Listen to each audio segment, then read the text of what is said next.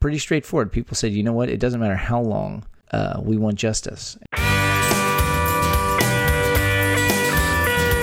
Howdy, you're listening to Come and Take It, a talk show about Texas by Texans, where three friends born and raised in the Lone Star State share our views on the history, culture, and just what it means to be Texan. I'm Mike Zolkowski. I'm Sean McIver. And I'm Scott Elfstrom. It was the coldest of cases, but 56 years after the brutal murder of a popular South Texas teacher and former beauty queen, justice was finally served. Today, it's a special cold case edition of Come and Take It The Murder of Irene Garza. But first, what's your favorite extinct Deep Ellum hangout? Um, you know, I'm not gonna. It's not really a hangout, but whenever I'm down there, uh, I find myself really, really missing the old uh, art mural that was along the, uh, the Good Latimer down there. Um, that was a real, real piece of, uh, real piece of the world down there, and I'm sad it's not there anymore. Yeah, that's sad that Yeah. it's gone. Yeah. Well, uh, there was a cool place called the Jet Club in probably like 97, 98 that had a swing night. It was down there and it, it was only open for a couple of months, but it's right at the height of the swing swingers mania. It was a pretty cool place. Um, the other one is uh, the Galaxy Club was actually pretty cool for music uh, when the skinheads weren't there, uh, but that was only about you know a third of the time uh, for whatever reason. Like their bouncers and their booker of music, uh, they kept getting neo Nazis to run the place. So uh, I think we only went there a couple of times to see different bands. Although we did see a riot break out there one night as we were walking back from trees. The cops had a skinhead on the ground and pulled their guns, and this, the kids in the place club started pouring out. That was fun. That, that was back when when Deep Ellum was dangerous. It was, yeah. going going to Deep Ellum was was was a was a was an interesting experience. Well, yeah, it's kind of like that uh, that new movie that's out right now, the uh, or coming out, the Adventureland or whatever it is, where it's about the world's most dangerous theme park. yeah. That's what it was like. It was dangerous but exciting. Yeah. Well, I think that I shall never see another rock club as beautiful as trees. Now, Sean's going to tell you that it's not dead, but uh, it's kind of dead to me. And I think that's what's important about this question. Also, it was the only one I could kind of work into like a uh, a famous poem. uh what, what was the club that was uh the blind lemon and it was something else and it was where uh uh wiener always played Uh, oh, uh, clearview club Clearview, clearview, Club Clearview that had I the multiple club, club clubs. clearview is closed it is closed right Oh, I did like that place. That was Yeah. there were some but so many fun memories of all these old clubs and things uh, that used to be Yeah. the Deep Ellum experience of the '90s. But you know, you can go back and listen to the history of Deep Ellum. Uh, we did an episode long time ago. Irene Garza was many things: a natural beauty who had been crowned Miss All South Texas Sweetheart in 1958, a former prom and homecoming queen at Pan American College, an accomplished teacher who worked with McAllen's most disadvantaged children, a devout Catholic who was active in the Legion of Mary, the first person in her family to attend college and graduate school. Irene was born in 1934 to Nichols and Josephina Garza. The Garza family owned and operated a dry cleaning business in McAllen, Texas. McAllen, for those who don't know, is the largest city in Hidalgo County. It's a border crossing into Mexico and lies just 70 miles west of the Gulf of Mexico. Most Texans will know this agricultural region very well as the Valley. the garza's business was booming and the family moved from the south side of mcallen to the more affluent north side of the city. There she attended mcallen high school. While it was mostly a white school in fact she became the first hispanic to become a twirler and head drum majorette. In 1958, she was crowned Miss All South Texas Sweetheart and was elected homecoming queen at Pan American College, which is the regional college located just north of McAllen in Edinburg, and I believe now it's uh, UT Pan American. After graduating college, Garza worked in McAllen as a second grade teacher, working on the south side of town with some of the poorest children in the district. At the school, she was elected secretary of the PTA. Garza said, This may not sound like much, but to me it means a great deal. It means I'm overcoming my terrible shyness and becoming surer of myself. She was a good teacher and very proud of the children in her class. Irene's cousin Lydia Davina said Irene was the first to go to college and had this wonderful career. She said, quote, oftentimes she would use part of her salary to buy them school supplies, to buy them things that they needed. Uh, another family member, a cousin who was just nine years old that Easter weekend in 1960, She still remembers the last time she talked to Irene. Quote, One of the things that she talked about was that she had Easter baskets for us, and my brother and I were excited, jumping up and down, because we knew that she would not have forgotten us. In Garza's own words, she spoke of her dedication to her faith. Remember the last time we talked, I told you I was afraid of death, she wrote? Well, I think I'm cured. You see, I've been going to communion and Mass daily, and you can't imagine the courage and faith and happiness this has given me. Garza lived with her parents, and on Saturday, April 16, 1960, she told them she was going to confession at Sacred Heart Church in McAllen. Garza was often conspicuous in the congregation because of her striking appearance, and several parishioners remembered seeing her at church that night. However, none of these parishioners recall ever seeing her leave. When Garza's parents did not hear from her that evening, they first thought that maybe she had stayed at the church for midnight mass. When Garza did not return home by 3 a.m., her parents went to the McAllen Police Department and reported their daughter missing. The next morning, her car was found just down the road from the church. Nervously, the family waited with no reports, news, or discoveries for the next 48 hours. On the third day, Garza's shoe, scuffed and missing a heel tap, was found on the side of a road. A short distance nearby, her purse and a piece of her veil were also discovered. The sheriff's department and volunteers began a massive search for the young teacher, fanning out on horseback across the vast South Texas plain. On the Thursday following Easter, five days after her disappearance, the McAllen Police Department received a call at 7:40 a.m. reporting that a woman's body was floating in the Second Street Canal across from the Sears. She was still clothed in her church attire. She was missing her shoes and her underwear with her blouse unbuttoned. The young teacher had taken a brutal beating. The autopsy determined that she had been hit with a blunt object and then suffocated. Additionally, the autopsy indicated she had been raped while unconscious and was in a comatose state before being killed. Wild rumors circulated through the valley as to the identity of her killer. While publicly there was open speculation, a much more taboo suspect was being whispered about. When the canal was drained after a body was removed, investigators found a green slide viewer with a long black cord. The owner? Garza's priest with whom she'd had confession that fateful night. This was the very last person to see her alive. 27 year old priest, Father John Feit. In the meantime, detectives also discovered that a priest who closely fit Feit's description had attacked a young woman named Maria America Guerra inside a church in nearby Edinburg two weeks before Irene's disappearance. Feit did not deny being at the church that day. He also did not deny driving the same car that the attacker was spotted in. Feit claimed he had already left Edinburg at least an hour before the attack. Feit also failed a polygraph test administered by authorities. Detectives stated that he was implicated in both crimes in some way and had not been telling the truth in his denial of killing Irene Garza. So, what happened next? Feit initially denied hearing Garza's confession in the rectory, but he later admitted to having done so. He accounted for his absence from the sanctuary by explaining that he had broken his glasses, and he often played with his glasses nervously as he listened to confession. Feit said that he had driven back to the pastoral house to get another pair, and when he arrived, he had no key, so he had to climb into the house on the second floor.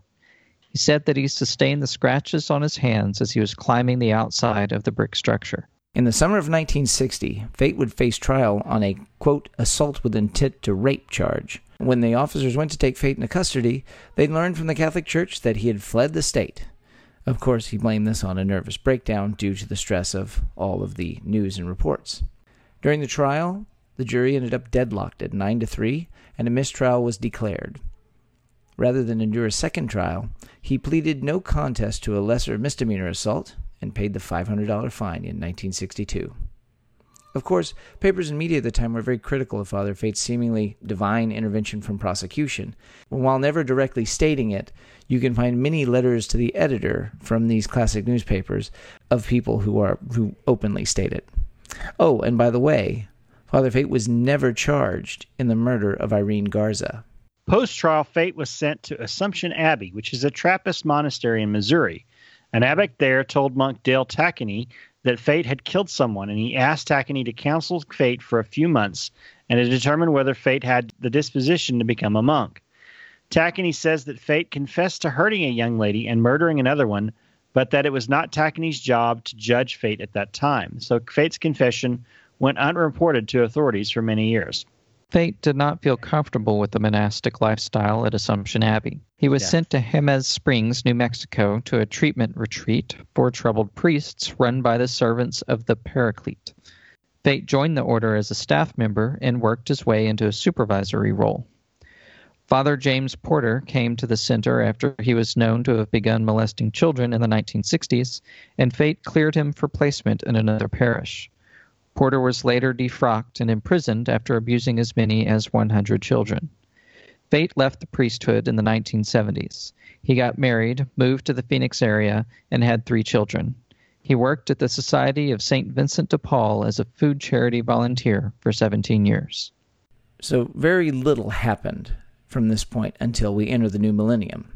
Now, in 2002, thinking that the Garza murder had taken place in San Antonio because Feit had trained there, Tacheny contacted authorities in the city and said that he could no longer keep the secret of Feit's confession.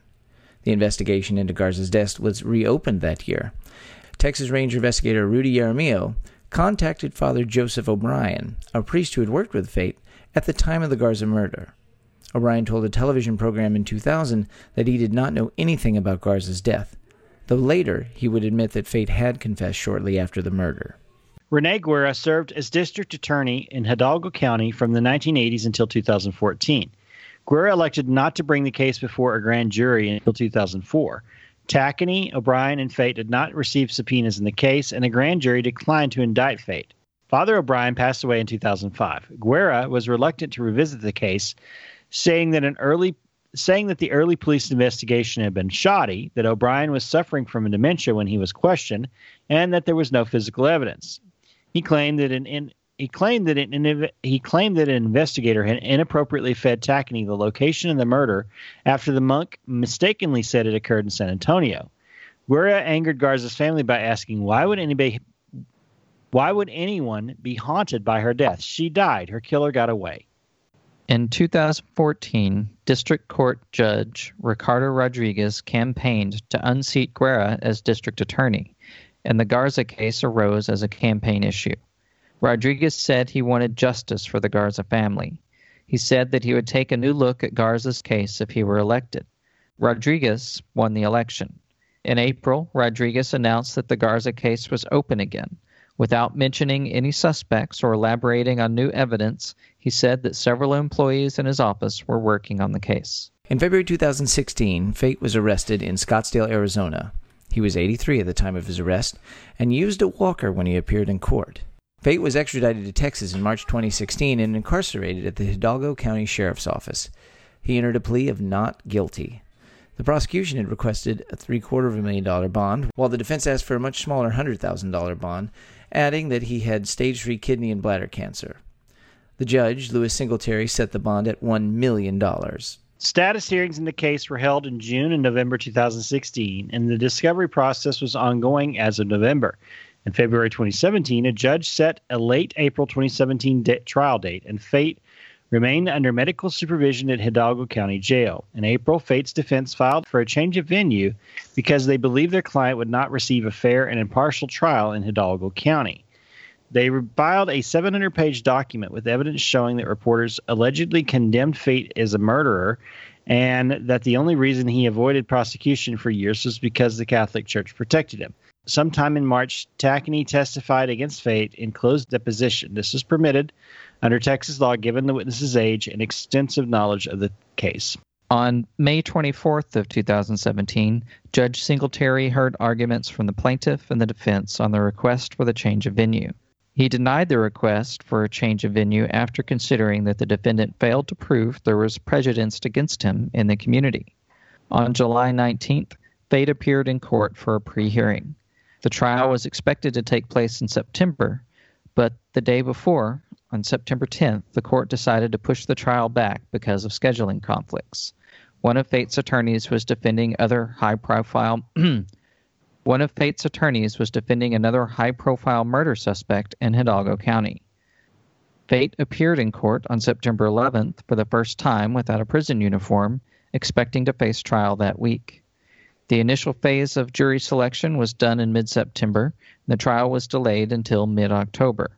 Feit's defense filed for a motion for continuance, and the trial date was moved back again, this time to the end of November. On December 7th, just a week after the trial began, Feit was convicted of Garza's murder. In the punishment phase of the trial, Feit's attorney asked that Feit be given probation, citing his lack of felony convictions since Garza's death. The prosecution, of course, asked for a sentence of 57 years, symbolic of the time that had passed since Irene Garza's death. On December 8th, the jury came back with the verdict life in prison. And that's where he is today in prison. So I brought this story up because we had a listener who'd contacted me about doing some true crime stories. He'd asked about a couple of cases in particular. And as I was doing research, I stumbled across this story of Irene Garza. And it was really interesting to me because she was this very uh, young, beautiful, smart, you know, seemed like a really wonderful person who was just cut down for no good reason. And it was very obvious at the time, uh, and thanks to our good friends at newspapers.com, you can go back and read a lot of these interesting headlines and, and pieces from the time. And in all the local papers, it all talks about this guy's the suspect. He's got him arrested. He, you know, there's all the, the lie detector stuff that's going on, his evidence. He's the last person to see her alive. And it's pretty obvious that everybody had a pretty good suspicion he was guilty, but he was never charged. And in fact, he was, you know, that fact that there was a hung jury and he was sort of turned loose and then he ran kind of ran away and hid for all these years. And why is an old cold case so interesting? Well, it revolves around the politics of of the valley, the fact that there was this festering wound of a you know justice that was not was not carried out, and it was enough to change um, you know the position of district attorney to have somebody who was going to be pursuant to really find justice for her so many years after her death. And uh, the fact that that we got there that they got the bad guy in the very end i think is worth looking at this story. It's maybe not as grand as the idea of like you know the rangers engaging in you know running battle with you know natives on the plains of texas or of the brave soldiers of the alamo. But this was a texan who was hurt by someone she trusted, and their community really let her down and let her family down. And it took half a century to finally get to the point where truly there could be some closure and justice in the case. So there's been a lot of like, you know, uh, I think in uh, there's been a couple of like news shows that have done deep dives on this. You can find a lot of information. Texas Monthly did a lot of pictures of it, and it changed. You know, it really changed. Uh, it shows just where we've kind of changed in terms of how we approach justice and some of these things in Texas too. Well, and it and it does tie in with the very important American, and really now it's rapidly becoming a worldwide news story. Is is the you know the priests, the Catholic Church, and the abusive priests. You know, I mean, it's directly tied to that because it's it's the same type of activity. The fact that you have a center for troubled priests that is sheltering uh, that is sheltering priests who have confessed to murder and assault and molesting children is, you know, very disturbing. So it's it's a very dis- yeah that's a very disturbing story in general, and this ties directly to that. Well, it's not a story that's make makes you comfortable. I mean, this is one No. that you are just like, wow, this is. I did not realize this happened in Texas, and you go, oh, the, you know, obviously, obviously, but no, not obviously. Like, and the fact that he was the counselor and the person who who turned loose somebody who hurt so many children is just, it's it's not like one wound that happens. It's he hurt lots of people, and he was not a good person, and. uh you know and then if you go and look up like he he i didn't include it in here um just because it's awful he literally pulled his hearing aids out when like they were reading his sentencing and stuff he was he was surly and mean and said awful things that i don't even feel like repeating on here but the fact is he's a he's he's a bad dude and uh for what little life he has left he will be in prison in Texas. And there, you know, and it's just it's a thing of like this is just a, a travesty of justice that took a long time to close the book. Yep. No, but uh, it it is an interesting um, piece of the uh, you know kind of the the darker side of uh, life in Texas. I don't know. Did you were the like the Texas Rangers were they instrumental at all? And Yeah, so the Rangers got involved, and it was this. Uh, there was a Texas Ranger who really kind of took the lead and, and tied together some of these threads from O'Brien and some of these other people, and and and they were definitely involved in it. But again, in Texas justice, because the murder occurred in Hidalgo County, it had to be Hidalgo County that prosecuted, and there had to be you had to have a district attorney that was willing to go after this guy and it had been set so long and like i said the existing attorney was like you know hey this is a lot of resources for a cold case and you know some of the story doesn't add up and this guy's got dementia and people are gone and you know who's it for us to solve? But uh, you know pretty straightforward. People said you know what? It doesn't matter how long you know uh, we want justice. And so that's that's what uh, that's what happened so well, that- well, certainly, certainly saying I don't understand why people are outraged that their daughter was murdered is a way to not get reelected to district attorney. It's not a. Yeah. It's not the best political statement you could make when you're running for election.